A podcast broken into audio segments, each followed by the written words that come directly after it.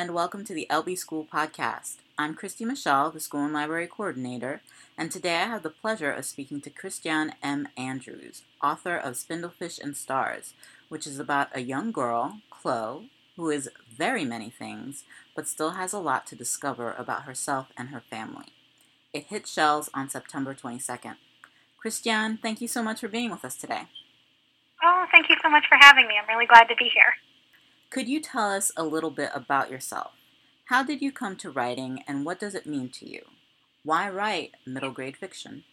So, uh, as you said, uh, my name is Christiane Andrews and I live in New Hampshire, very rural New Hampshire, at the end of a long dirt road with my husband and son. And I've been a teacher for a number of years, both high school and college. As for how I came to writing, books and literature and writing have always been tremendously important to me. I can't really remember a time when they weren't, but I do remember though that in third grade I uh, had a teacher that really stressed writing, and uh, it was a it was a K through eight one room school, which sounds a little like I was raised in the 19th century, but it was really more of a just a small rural uh, hippie school. And um, every day, everyone in the school had to um, do a daily project where we had to write and illustrate a story or a poem. And the teacher also really stressed memorization of poetry, so we were often reciting to each other. And I still, I still have a notebook full of poems that I wrote during that time. And I think that's probably when I really began writing for myself. And I carried that interest all the way through college and graduate school, which is where I also discovered uh, how much I enjoyed teaching. And I turned to teaching in order to share my love of literature with students. As for why middle grade, truthfully, though I adored the books I read as a child, I hadn't considered writing for children until I had my son and began reading aloud to him. Both books I loved as a kid, but also books that I was discovering for the first time with him. And I was just so struck with the beauty and craft of these works. And I really an epiphany to me coming to, to them with my son and recognizing just how transformative children's literature can be. That you know these are the books that shape readers, but also just more importantly, they shape human beings. That they're so crucial in developing imagination and empathy and curiosity and the capacity for you know deep critical thinking and I just felt you know what an enormous privilege it would be to write for young readers and I'm really just so grateful to be able to do so. I actually used to work in adult publishing. I worked with a lot of really obscure like work in translation and stuff like that. But then when I came to I came over to children's, I started reading middle grade fiction, which I hadn't read in years. And it reminded me how fun reading can be. And like I enjoyed the books that I enjoyed the books that I read when I was in adult publishing. Like I love those books. I love those authors. I love what they brought to my life.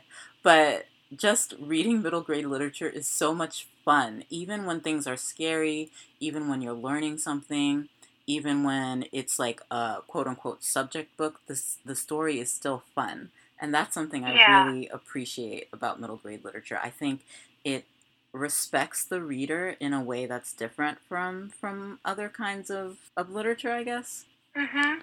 For me too, you know, as a teacher, and because I taught older kids, high school and college, and you know, obviously, I would always have kids that loved books as much as I did, but then there's also kids that you know would come to me and say, "Well, I've I've never actually read for pleasure. I've, I've only ever read what's been assigned." And as you get older, it's harder and harder to to learn to love reading if you didn't learn to love it as a kid. And so I think that you know these middle grade books are just so important because this is when you know children really start reading not just with their parents but on their own. And so it's so important that these books are there for them that engage them. And like as you said, it has has to be something that they enjoy and love. Yeah. Um, and even as an adult now, like I've been like now in the mo- in the historical moment that we all find ourselves in. I've Mhm. been returning to like the the middle grade literature that I read as a kid because it's just comforting to me. So Yeah. yeah. Are there any books you read when you were younger that have been formative for you, both in general and more specifically as a writer? What writers do you look up to and always recommend, both past and contemporaries? I was incredibly fortunate to grow up in a house that really valued reading.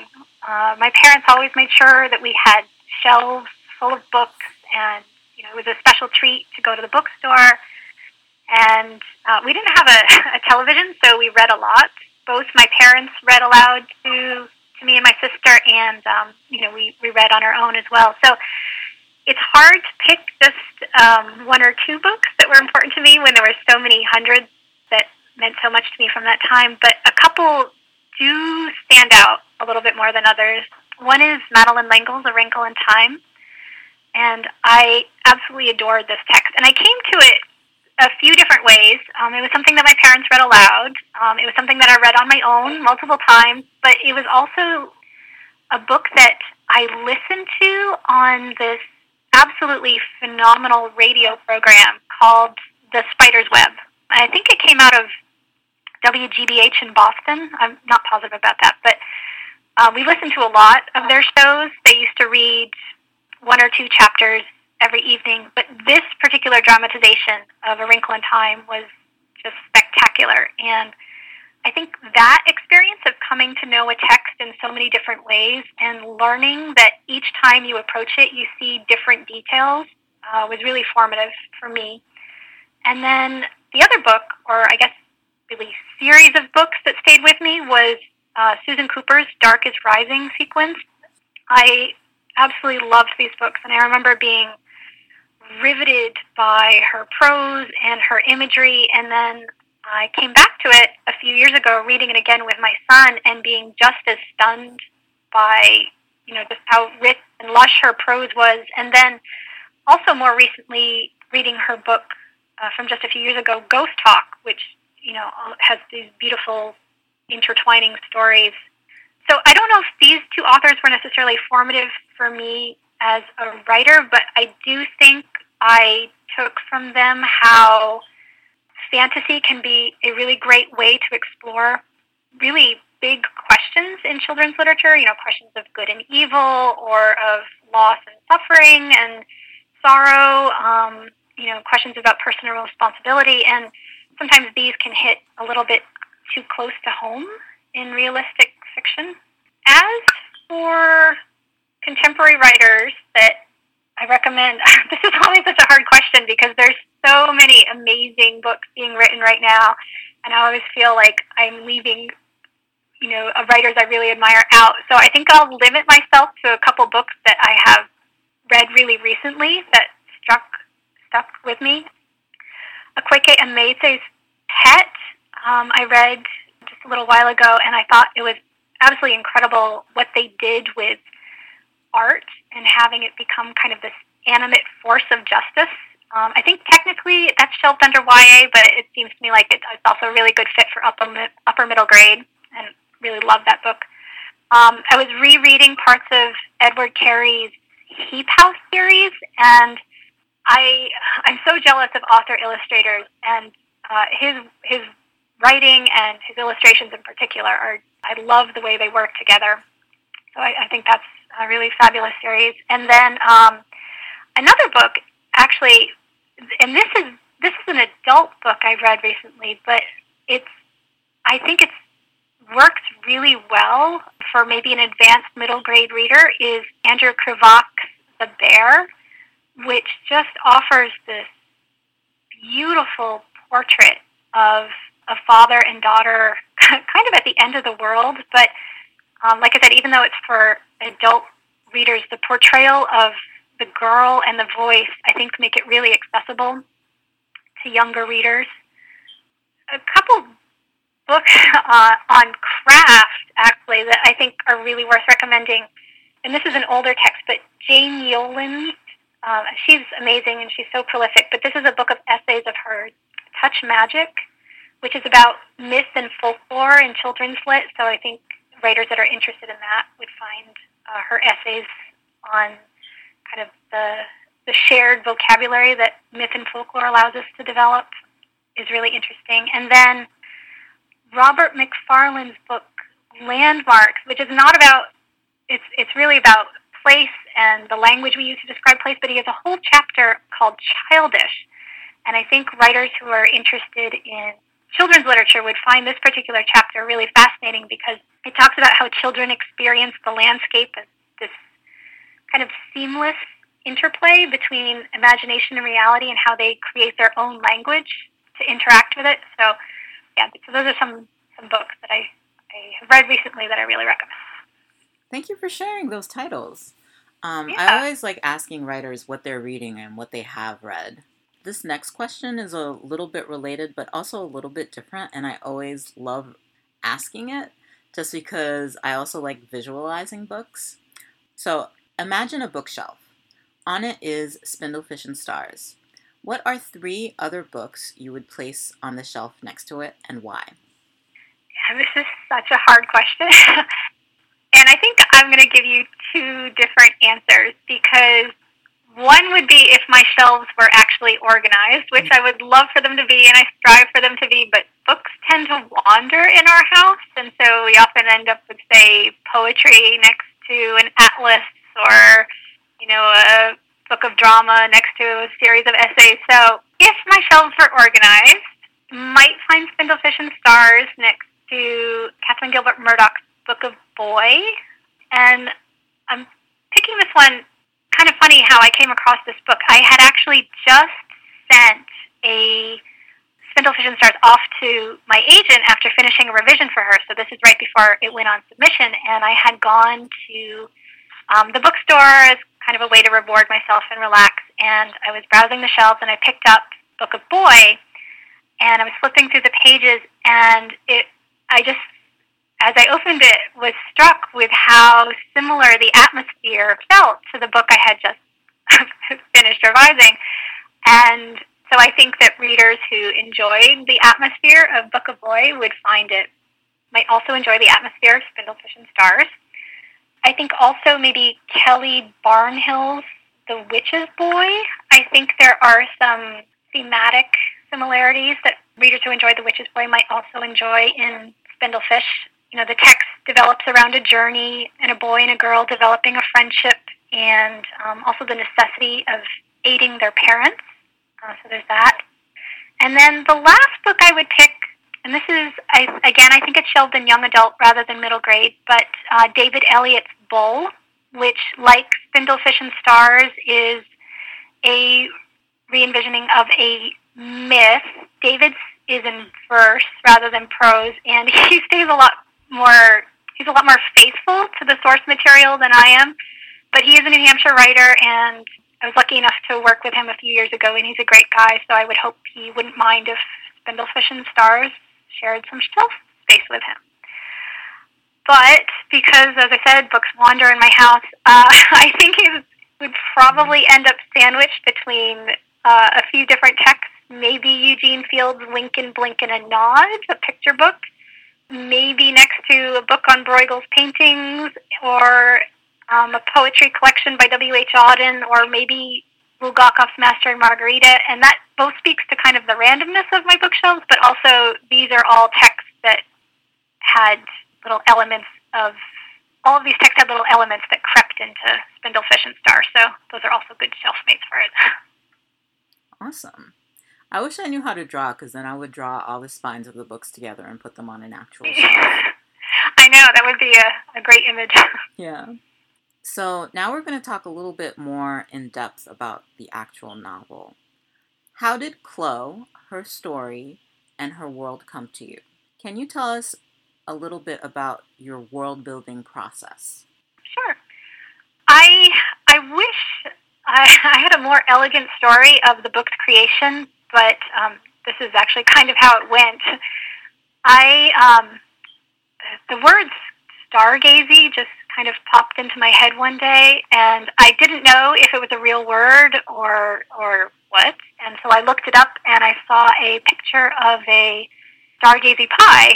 And I don't know if you've ever seen one, but it's they're really very strange and very beautiful. And the fish heads poke up through the pie crust, and sometimes the crust is also decorated with these pastry stars. And at the time, I didn't know anything about the pie or the Cornish traditions it's associated with, but I started wondering what it would be like to travel somewhere and be served this pie. And as you know, beautiful as I think it is, I, I think I'm also would be a little bit squeamish with a fish kind of staring at me. So I started imagining a journey to an island and really wondering about this idea of the fish looking up at the stars. And it started bumping up against some other books that I had been reading or had recently taught.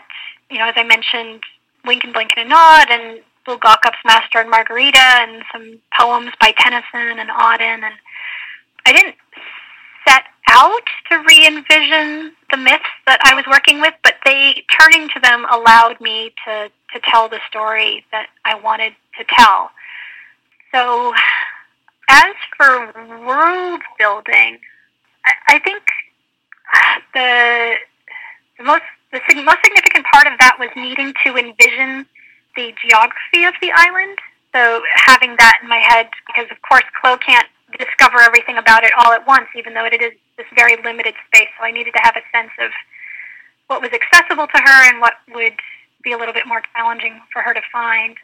But then once Chloe arrives on the island, the world itself becomes very limited, and she only brings a very few items with her. So I think while most fantasy has to kind of rein in all of the different imaginative elements that are available to it, I actually had to work with a pretty limited framework. And when I started writing and I had given her these objects, I actually wasn't entirely sure what I was going to have her do with them. I kind of had to discover the significance of the objects that she brought with her, al- along with the character.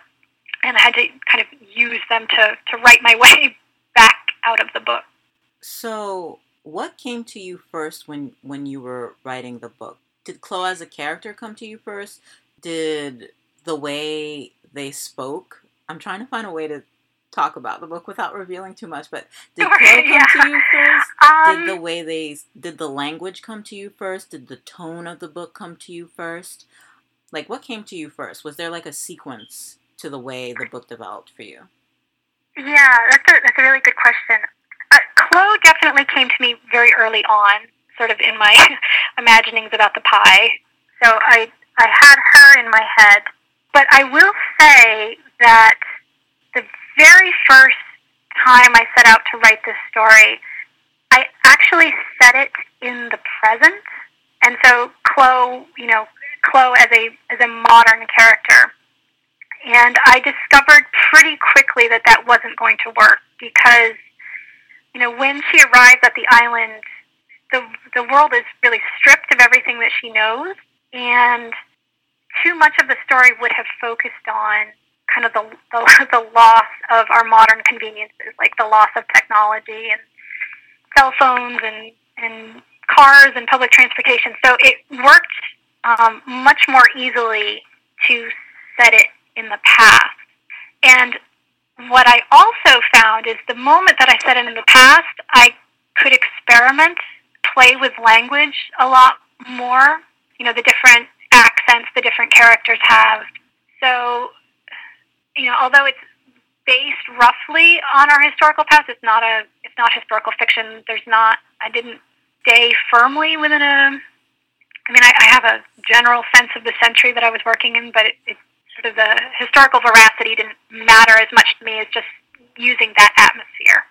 I remember when I first started reading it, and this may be because I just reread that book, mm. trying to recapture my childhood during these times. I just reread that book a few months ago.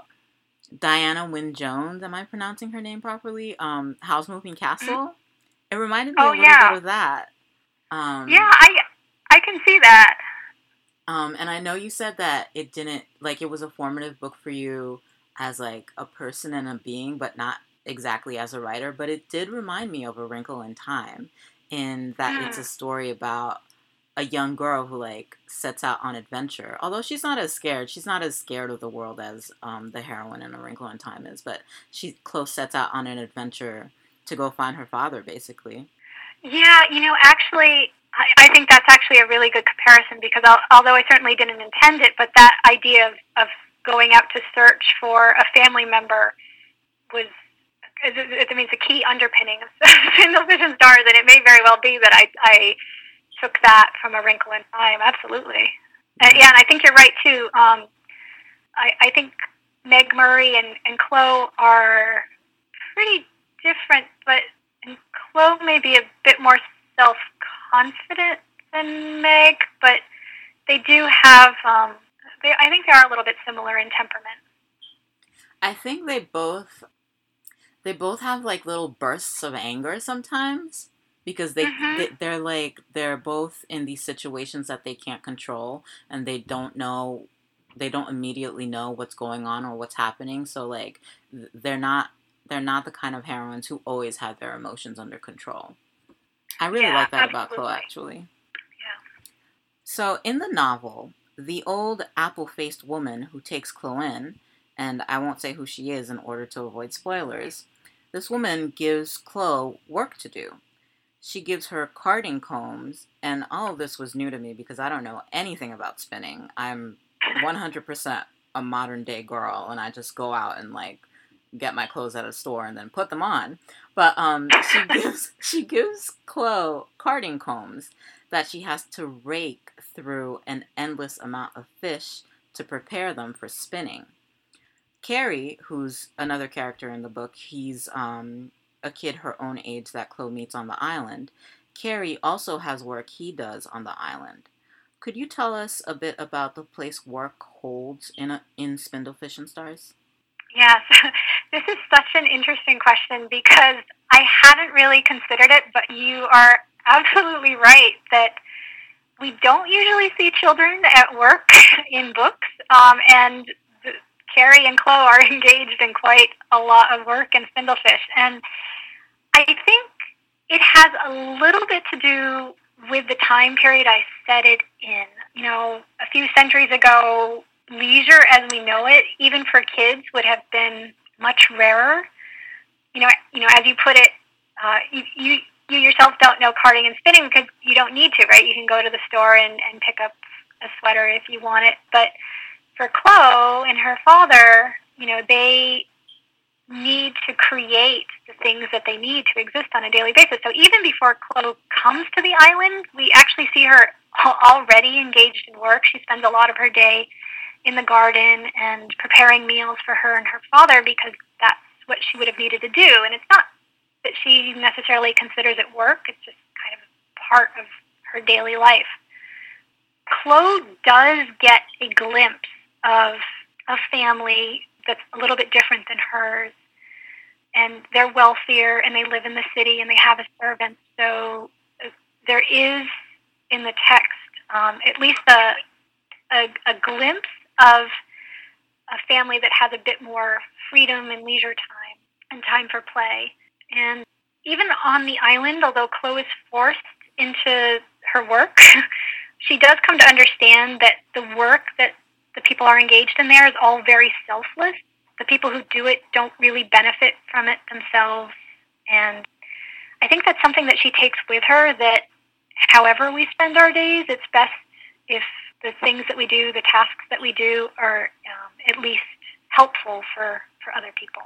And what you just said about at the beginning of your answer about Chloe and work and about the difference between the world and the time she lives in and the, the time I'm living in is that it makes you realize how everything that exists, right? Not everything, like not a tree, for example, but everything else that exists, so much of what exists in our worlds are things that are created. Like they don't just they're not just there. They're like made. People make them. There are people behind everything that that exists. Like behind this book, there's you the writer. There's Lisa the editor, you know, there's the cover designer. Mm-hmm. And I think it's really cool that it's a way for kids to start thinking about how the things they interact with come into the world.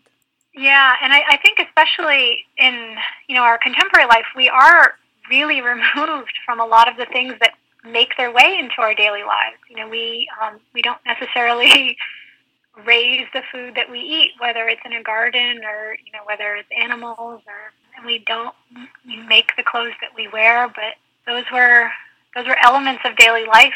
That type of creation, that type of tending, were elements of daily life for such a long time. Yeah, and like the work Chloe does, it's not at the beginning of the book and again at the end of the book i guess she gardens like that's something she enjoys doing but the work mm-hmm. she does on the island is not easy work it's not easy in terms of the physical physicality of it but it's also not easy in terms of like if you actually think about what she's doing like it's like it's really really difficult work that she's doing but it like serves a greater purpose yeah, and, and it takes her a while too to, to recognize that greater purpose because for a long time she just thinks it's useless. Yeah, it's just this um, weird thing this old woman is making her do, but then then she learns more. Yeah. so a bit more about work, and this time about its intersection with gender. So when I was in college, I, I was like really into gender studies and stuff. So whenever I read a book, I'm always like, hmm, I wonder how gender is working in this. So when I was reading Spindlefish and Stars, one of the first things that's said about Chloe is that she like dresses like a boy. She wears mm-hmm. um, leggings, she wears boots, um, and she has her her hair cut very very short. And I was also thinking about work as I was reading as I was reading the book.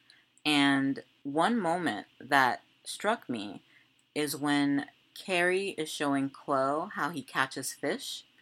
And Chloe says something along the lines of maybe she can become a fisherman too. And Carrie tells her she can't become one because the other fishermen wouldn't allow it. And it made me think of how Chloe doesn't have a mother in her life who passed on who passed on traditionally feminine knowledge like spinning. The person she had in her life was her father, who taught her, I guess, more quote unquote masculine knowledge. So, could you tell us a little bit more about that? Yeah, sure. Yeah, I, there, there definitely is a little bit of tension in the novel with traditional gender roles and expectations, at least as they may have been defined several centuries ago. And the moment that you reference, uh, where Carrie tells Chloe she can't fish, Chloe does get pretty upset here. She's not allowed to fish, uh, not because she's a girl, uh, but Chloe doesn't understand this at this moment, and she's she's never been one to care or follow what society expects. Uh, she doesn't care what the villagers think of her necessarily. She does wear boys' leggings and boots, and she keeps her hair short because she prefers it that way because it's a lot more practical and you know, she tramps over half of creation with her father, so she knows that she is as strong and able as anybody. And Carrie telling her here, you know, no, you can't join the fishermen. This is probably the first time she's ever encountered at least what she assumes are gender limitations.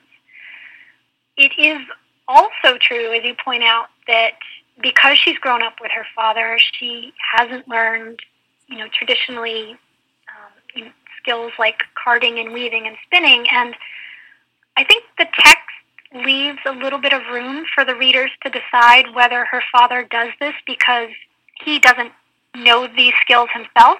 He has taught her to sew.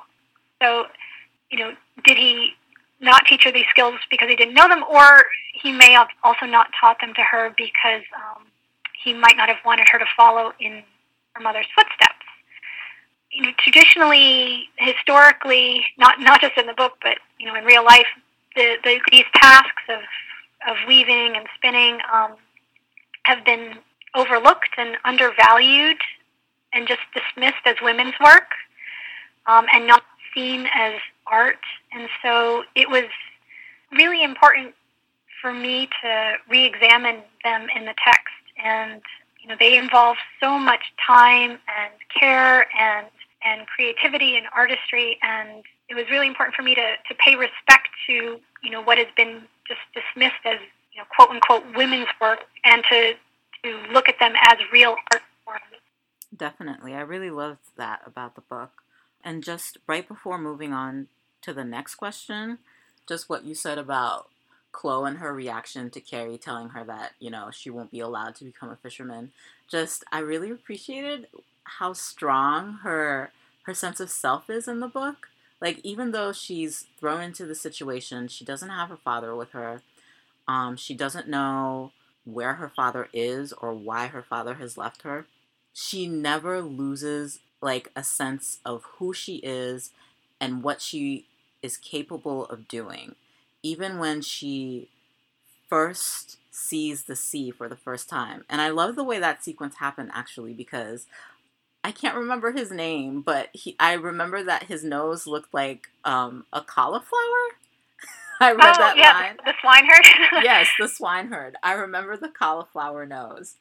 Um, he tells her about the sea, and she's like never seen the sea, but she hears the word first, and then she imagines it, and then he tells her about it being endless and smelling like salt, and she imagines those things in her head, and then as she's walking through the forest towards the sea, she like smells it and it becomes like a reality for her and then she comes up to the sea and she actually sees it and experiences it. Um, Mhm. But back to what I was originally saying, which is that even when she comes up to the sea and it's this like totally new experience for her and she like gets on the boat, like she she never like loses a sense of who she is, I guess. I like yeah, and I think um, I think that's probably because of how she's been raised, um, where she and her father have lived these pretty isolated lives, and so that has made her have a really strong sense of self because she hasn't allowed other people to define who she is, but at the same time, that's you know created also deficiencies in her character where she doesn't necessarily know, at least as we first meet her, how to really interact with other people and, and how to be a good friend. Carrie plays the flute. The apple faced woman spins and creates a tapestry. Chloe's father paints. Was it important to you to have arts play a central role in the novel? And could you tell us a bit about art as work? Yeah, it was it was hugely important, and I know there's a lot uh, going on in the book with sort of the re, you know retelling of these myths, but I think the shape of the story definitely came out of my desire to talk about art. There were a few different ideas that I really wanted to examine. Um, one of them was how art changes the experience of our lives, and um, not just how we might be moved by a particular painting or a particular piece of music or a work of literature, but how art asks us to re examine minute, really insignificant details that we might ordinarily overlook uh, and asks us to, to really see them and to recognize their beauty. And I also wanted to look at how art, the process of experiencing art changes our experience of time, our perception of time. And I think that happens in a few ways. You know, certainly there's the idea of the subject, you know, whether it's the subject that's been painted or the subject that's been sculpted or, you know, the subject of a poem. It gains kind of immortality. It gains a life beyond its own. So I wanted to look at that. And then I also want to look at how art creates connections across time, you know, whether that's a connection between the artist and, and his or her audience, or whether that's the connection of audience to audience, different, um, you know, different people in different eras perceiving the same thing. Um, I thought that was important to explore. And you know, in in Spindlefish and Stars, we we actually see a a myth being retold again and again and again, and we see how it is used over you know centuries for different reasons. You know, sometimes people tell it because it's a great story of adventure. Um, sometimes people tell it because it offers a moral lesson. Some people tell it because it describes the love between a parent and child, um, or it tells something about the nature of, of loss. And um, I, I did want to look at how, you know, art, um, especially when we return to motifs in art, they speak to a shared human experience. You know, art can be used to create community even across different cultures and different centuries. You also asked about art as work, and um, I think you know beyond the way that art creates or, and ties us together, I think it's also kind of paradoxically a very solitary profession. It often requires hours of time alone and often separated from the world that it's trying to capture. And I, there's a moment in the text where, where Chloe sees this and recognizes that about, you know, the old woman that here she's locked away creating this work that nobody may ever see. Um, so it, it gives her this new sense of compassion and sympathy for the old woman. The other thing that looking at how art works in the book uh, made me think about is just sustaining isn't the right word, but I'm going to use it. But just how sustaining the work of art is, like as an artist, it can be solitary, yes, but it's also very different and more satisfying to do. Yeah, yeah, I think that's that's definitely true, and I probably the character that best exemplifies that is um, is Chloe's father, because you see how well, and Carrie too, maybe, but um, you see how much art defines him that even when he he can't paint, it, it's still still the thing that drives him forward, and it's you know he spends his his life trying to recapture his ability to paint, and then Carrie too. You know, here he is on this island, and his his flute is is really the one thing that he has that is still his own and still allows him to express his, his own experience on this island in, in uh, an artistic way. And it, it, also allows him to create connections to, to Chloe, too, eventually. Yeah. Um, I really liked when, like, this was in the middle of the book, I think, when Chloe was spinning. This is after she's seen the tapestry, and she, but she's still trying to figure things out. And then she's locked away in the room spinning, not spinning, but carting the fish. And then every now and then Carrie will come and like play the flute and she'll hear it and as she's working like time will flow by differently for her because she'll hear him playing the flute. And then the other people on the island would, would be like well we don't need this. This is unnecessary for us. But for chloe he was doing that for chloe and it actually like uh, made her life better for the moment that she was listening to, to his music. Yeah yeah and that was that was definitely something i wanted to get across in the text you know, again, going back to that idea of how art changes our experience of time. Uh, it may slow it down, it may make it pass faster, but it certainly, in the moment of experiencing art, our, our existence changes just a little bit. Yeah. Um, in that moment, she just through his playing the flute, she it kind of cements their friendship even even more. Yeah, that moment like stuck out to me because I was like, it was like this is this is their connection like all the times that they'd spoken to each other before when he brought her down to um, to see the boat for the first time even afterwards when when she learns about his wings and i won't say anything more about mm-hmm. that but when she learns about his wings it's the moment when he plays the flute and she hears him that's the moment that really solidified their relationship for me I was so drawn to how Chloe is always given descriptions. She's a wall jumper, a cheese eater, a father seeker, a turnip grower, a corner skulker, a window breaker, a letter reader, a forest trekker, a smock wearer, a boat climber, and a lot of other things. Could you tell us what else she is and also what the importance of names and naming is? How naming shapes how it limits and also how it broadens Chloe and her world and what she's able and allowed to do. Yeah, thanks. This is another really great question. And I think actually the best way to answer is to talk about what Chloe is not. At least at the start of the text, she is not very generous in how she sees others, and her sense of empathy is not very well developed. Um, and so she judges other people pretty harshly. And the people who are around her, the villagers, they also are not very empathetic and, you know, they also judge her pretty harshly. And I think this is something that, you know, everyone is struggles with to some degree or another, not making snap judgments, you know, giving people the benefit of the doubt, assuming, you know, people intend kindness. The names that are used around Chloe, um, those epithets, come both from how she sees herself. Um, so, for example, um, forest checker, you mentioned, you know, she might think about it when she wants to recall her her own bravery or to encourage herself to be brave. Um, but they also sometimes come from how others see and judge her. So, um, corner skulker, you mentioned that that's more about how others see her, and I think later in the text we see uh, other people thinking of her as a gutter snipe, which she then picks up.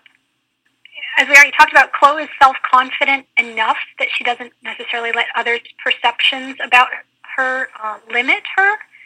But it's only later in the text that she's given an opportunity to revisit some of these early interactions uh, where she recognizes her own limitations and how she sees people um, and how she hasn't necessarily seen people uh, as accurately as she thinks she has, um, and that she has overlooked other people's pain and suffering, and that she's often actually also overlooked sometimes when kindness has been offered to her.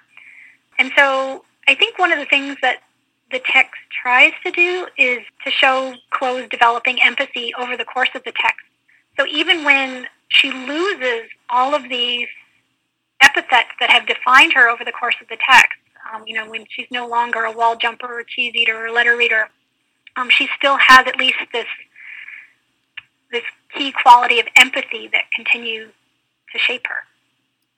Going back to, to you as a writer, what like looms more in your head as you're writing? Is it character or is it like plot? Or are they both pretty even for you as you're writing? Oh, that's an interesting question. I think I'm going to say neither because when I was writing, at least Spindlefish and Stars, I was writing towards images that I had in my head. And then the plot and character came to fit those images. Does that make sense? That does make um, sense. Yeah. Yeah. So I, there were there were a few. Uh, so uh, perhaps more toward plot, but it's not as though I had a, a full understanding of how I wanted to work those images into the plot. But I did have the scene in the grotto, for example, very early on as I started, but I didn't know exactly how I was going to get there or what was going to happen when I got there. So I was writing toward that scene, but not necessarily understanding how it functioned either in the development of character or in the development of plot. I do think that makes sense because the book has this kind of like fairy tale like quality to it. And I think fairy tales are really good at cementing images in our heads. That makes sense. Yeah, I, yeah, and I think um, I think also what's interesting about fairy tales is often character may not be as developed in fairy tales, mm-hmm. and so I think that was actually something I I really had to work at, especially in revisions, because because you know I definitely did have that idea of of a retelling of fairy tales and retellings of myths in my head, and so character was pushed to the back, and I had to to bring it out more as as I revise. Um, and then one last question, which can be a big question, but sometimes it's as easy as I just hope they enjoy it. What do you hope young readers take away from Spindlefish and Stars? Well, I definitely do hope they enjoy it. um, I, you know, I think every author hopes that um, their readers will find a story that carries them away and then stays with them after they've turned the last page. But I guess I also hope that readers take from it um, what Chloe herself does. You know, she's asked to confront a good deal of loss and sorrow in the book, which is not just personal, but she comes to understand as kind of an inescapable part of the human condition. And, you know, the book tries to make clear that as much as we'd like to avoid loss, it's this impermanence that gives life its beauty, um, that we wouldn't really know joy without sorrow. And, you know, for Chloe, this new awareness of the impermanence of life really drives home this idea that our days on earth are, precious, that our time with other people is really precious, um, and that we should use what time we have and doing whatever kindnesses we can, even if they're small, uh, for the people around us. So, you know, those. I hope both that the book has comfort and, and maybe maybe can inspire readers in that way. It definitely has comfort in it, um, and I really like the way it ends with joy. It ends with us seeing Chloe and Carrie in moments of joy. We see some of their moments of joy. Listeners, thank you for tuning in. Christian is on Twitter at, at CM underscore underscore Andrews, and we're always on Twitter at, at LB School.